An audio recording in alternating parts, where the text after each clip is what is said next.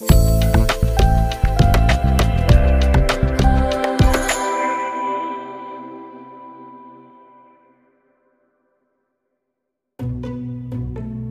know the feeling of hanging out with someone who totally gets you? Yeah.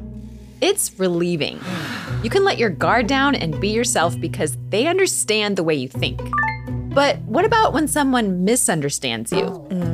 Not being understood is frustrating, hurtful, and makes us feel alone. Even worse is not understanding yourself, doing things, saying things, and feeling things without knowing why. The cool thing is, God understands us. And He likes being understood too. Understanding is a big reason Jesus told stories to show that He understands us, to help us understand ourselves, and to help us understand God. In Matthew 13, Jesus explains how his stories bring understanding. Let's dive in. Matthew 13, verse 13 and 15. This is why I use these stories to teach the people. They see, but they don't really see. They hear, but they don't really hear or understand. Yes, the minds of these people are now closed. They have ears, but they don't listen. They have eyes, but they refuse to see. If their minds were not closed, they might see with their eyes, they might hear with their ears, they might understand with their minds. Then they might turn back to me and be healed.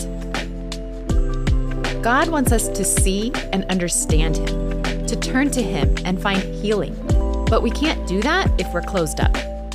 We have to open up what's inside to come close to God. And that's where perhaps Jesus' most famous story about understanding our hearts, the parable of the sower, comes in. Matthew 13, verse 3 to 4, and verse 19. Then Jesus used stories to teach them many things.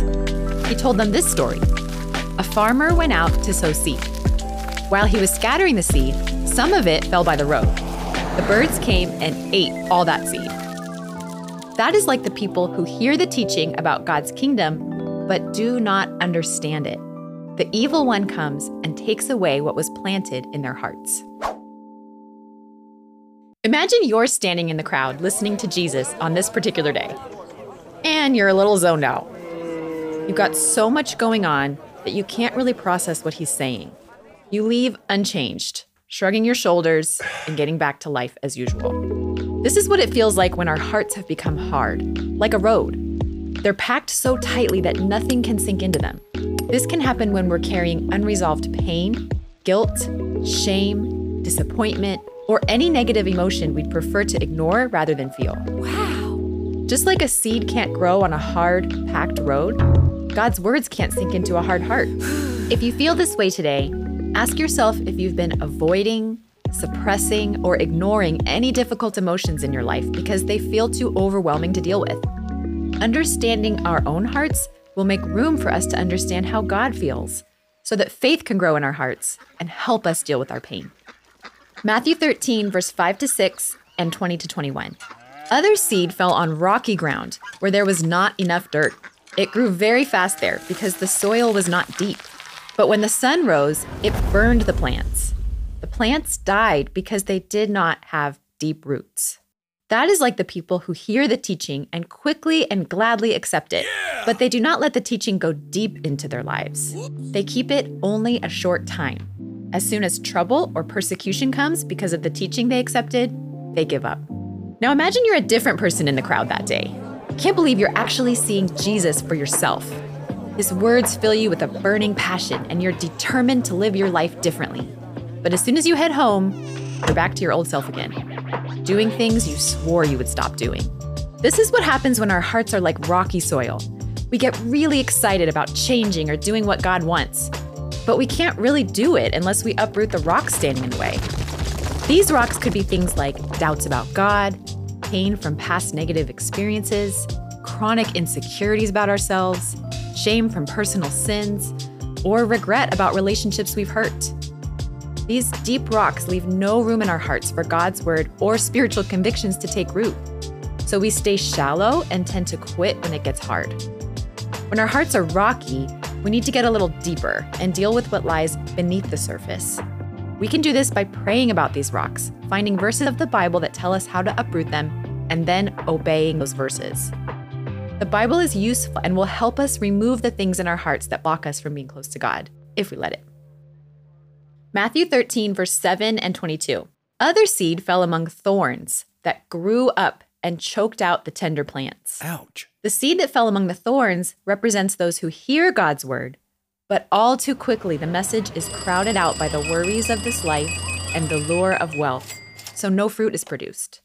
Now imagine you're standing in the crowd that day, listening intently to Jesus, when suddenly your mind starts racing with what ifs. What if you follow him and lose everything? What if your family disagrees with your decision? What if you can't do it and you're always the hard packed road no matter how hard you try? What if you have to give up something you don't want to give up and it's hard? Thoughts like these take up so much space inside us that they choke God's word out. They leave no room for faith, love, or an understanding of God's care for us. Our worries and our desires for wealth make us think we can't trust God and need to take our lives into our own hands. Only by throwing out these thorns can we have soft hearts that understand, trust, and attach to God. That means we need to tell ourselves the truth about our worries, that we're living by what ifs and our feelings more than the truth of God's word. Which of these heart or soil stages are you in today? Remember, there's no judgment involved in picking a stage. It's just about understanding ourselves so we can be closer to God. Matthew 13, verse 23. But what about the seed that fell on the good ground? That is like the people who hear the teaching and understand it.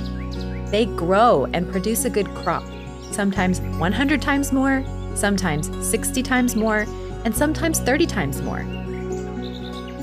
God understands where you may be coming from as you come to Him and wants to work with you through each heart stage so you can understand Him and grow. Take some time to talk to God and your close friends about which heart stage you're in today and about something new you learned about God. That wraps up the podcast for today. If you like what you heard, make sure to subscribe and leave us a nice review. Have any questions or stories you want to hear?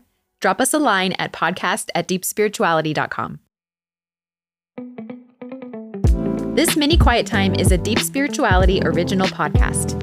It was written by Alexis Colvin, produced by Kenzo Chua, and voiced by me, Amy